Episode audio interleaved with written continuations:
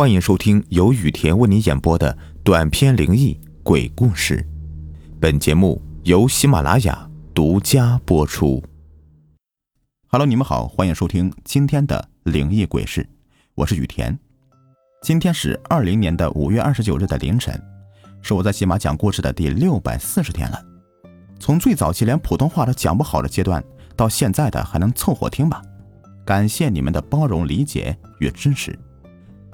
现在故事的收听量马上突破六千万次了，感谢你们的不离不弃啊！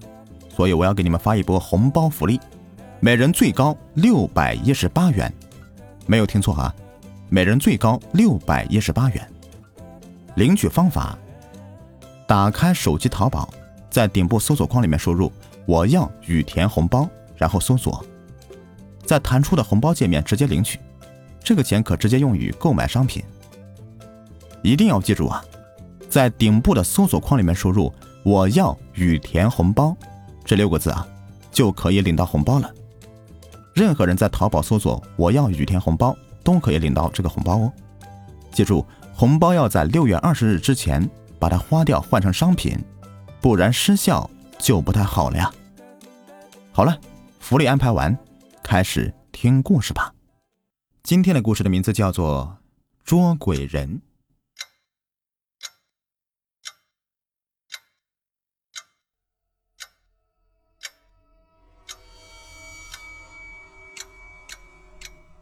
我依稀记得那天我喝得酩酊大醉，回到家里躺下就睡着了，也不知道睡了多久，竟然有人把我叫醒了。我自然不情愿的起身，不过眼前的一幕让我立刻酒醒了。在我身边站着一位穿着古代官服的人，此人大概四五十岁，一脸的络腮胡子，眉毛很粗，长得威严不可侵犯。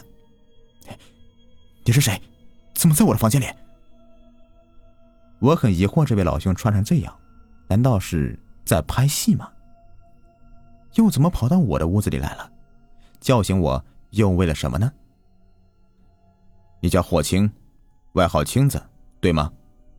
我点了点头，这位老兄开始他的自我介绍。当我听完他的话后，我捂嘴笑了。这位老兄竟然说他是阴间的判官，叫做陆判，这次上来是为了找一位捉鬼人的，而这个人就是我。他告诉我，这个世上有太多的冤魂野鬼，他们有的无辜惨死，有的受了莫大的委屈，不愿离开这个世界。而这个时候就需要捉鬼人劝导他们去阴间轮回。捉鬼人会赐予一定的法力和神器，如果不愿去阴间轮回的，就要被捉鬼人强制性的给收走。开始的时候，我并不相信这位老兄，更不相信这个世界上会有鬼。他看我不信，帮我开了阴阳眼，然后离开了。等我醒来后，出了一身的汗，才知道做了一场梦。我对着镜子看了看自己的眼睛，眼睛没有异常，也没有看到鬼怪，看来真的不过是做梦而已。我对着镜子一笑，看来自己是想多了。下午外出的时候，我路上遇上了刘大爷，还主动的和他打招呼呢。刘大爷看到我，先是十分的惊讶的表情，然后点点头，找我要了一根烟，和我说了很多话。和刘大爷告别之后，前方路口闹哄哄的，大家拥挤在一起看热闹。我挤入人群，这才知道前方出了车祸了，而被撞死的人，竟然就是刘大爷。我吃了一惊，问了旁边的人：“刘大爷断气多久了？”旁边的人告诉我：“刘大爷断气一个小时了，警察和幺二零正在往这里赶过来，由于堵车来晚了一些。”这时候我倒吸一口凉气呀，看来之前我的确是见鬼了，那是刘大爷的鬼魂，也就是说我真的被陆判开了阴阳眼了，他跟我说的话全部都是真的。这天晚上陆判又来了，他也不管我愿不愿意，塞给我一个册子，册子上面写着四个大字：死亡记录。他让我照着上面的名字一个一个的去捉鬼。还给了我一个葫芦法器，是用来收鬼的。另外还给了我一个打魂鞭，若是鬼魂不听话，就用这个打他，鬼就会害怕了。还和我说，不要不情愿当捉鬼人，这都是命中注定的事，逃是逃不掉的。其实对于我捉鬼人的身份，我是很好奇的。对于另外一个世界的鬼怪，总是抱着一份的好奇。我翻开了死亡记录，上面第一个名字是张其润，十六岁，死因意外坠楼，死亡时间是八点，地点在恒丰大厦。这个女孩我是认识的，就在这个大厦上班，曾经我还暗恋过她呢，准备追她。不过人家已经有男朋友了，她还长得那么漂亮呢。我知道她的死亡时间了，我拼了命的想去阻止。我打车直接朝着恒丰大厦赶过去，谁知道车子在半路上抛锚了，我只好一路跑过去。不过等我来到现场，只听到扑通一声，女孩已经跳楼了，当场死亡。这时候我耳边响起了陆盼的声音。不要妄图改变任何人的命运，因为每个人的命运和寿数都是注定的，不管你如何努力，都是改变不了的。快去捉鬼吧！虽然我心里是接受不了的，不过想也是，人的命运早已注定了，我又怎么能够改变历史呢？不一会儿，我在恒丰大厦的角落里找到女孩的鬼魂，她蹲在角落里伤心的哭泣着。张启润。是你吗？他回头看了看我，这女孩刚死，面容十分恐怖。只看到他满脸鲜血，头碎的跟摔碎的西瓜一样，一双恐怖的白瞳看着我，吓得我后退一步。我和他讲清楚我的身份，并且让他跟我走，没想到他告诉我，他并不是想死的，只是和男朋友赌气，跑上天台录视频，想要吓一吓男朋友。谁知道他脚下一滑，竟然坠楼身亡了。他说他死了冤枉，放不下男朋友和家人，不愿意离开这个世界。张启润，我知道你不甘心，可是这个世界不属于你了，尘归尘，土归土，你还是和我去阴间轮回吧。不要，不要，我不要走，我不舍得。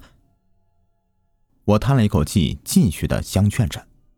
没想到女鬼执着的很呢，看来有些人生前执着，死了更加执着呀。我想了一个办法，拿出一面镜子说道：“张润奇，你看看你的模样，你觉得你还能回得去吗？”当女鬼看到镜中狰狞的自己，竟然嚎啕大哭了，哭了很久。或许她想通了，点了点头，主动的跟我走了。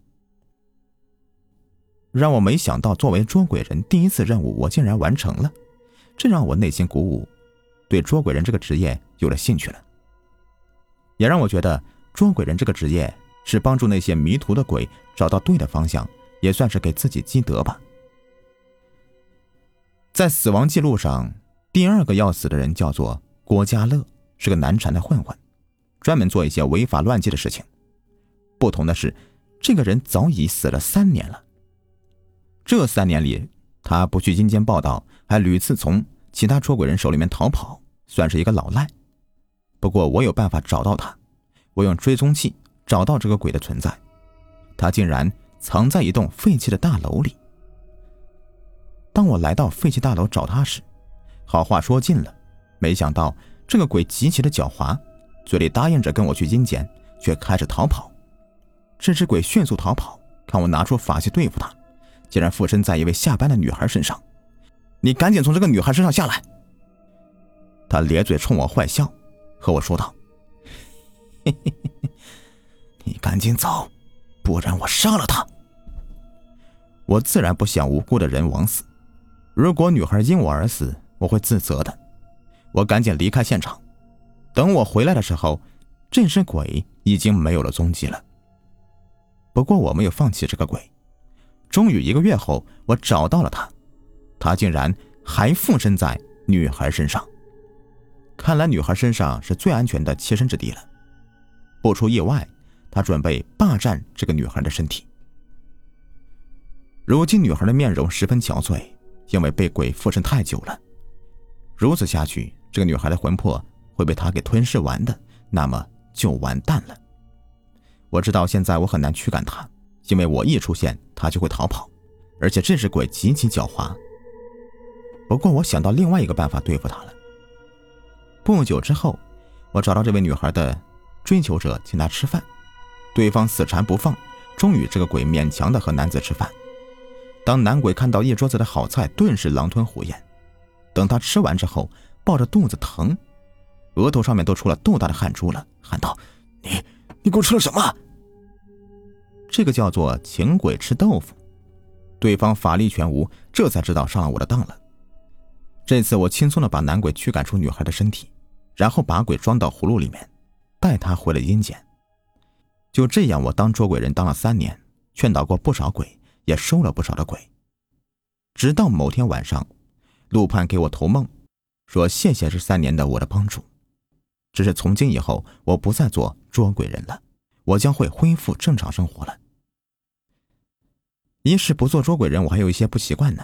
不过陆盼说捉鬼人一般三年一换，毕竟是我是大活人嘛，不能接触新的东西太久，而且缘分到了，我的职责也算完成了。虽然我不再是捉鬼人了，但我仍旧记得当初的那些日子。好了，这个故事呢就说完了。如果您喜欢的话，别忘了订阅、收藏和关注我。感谢你们的收听。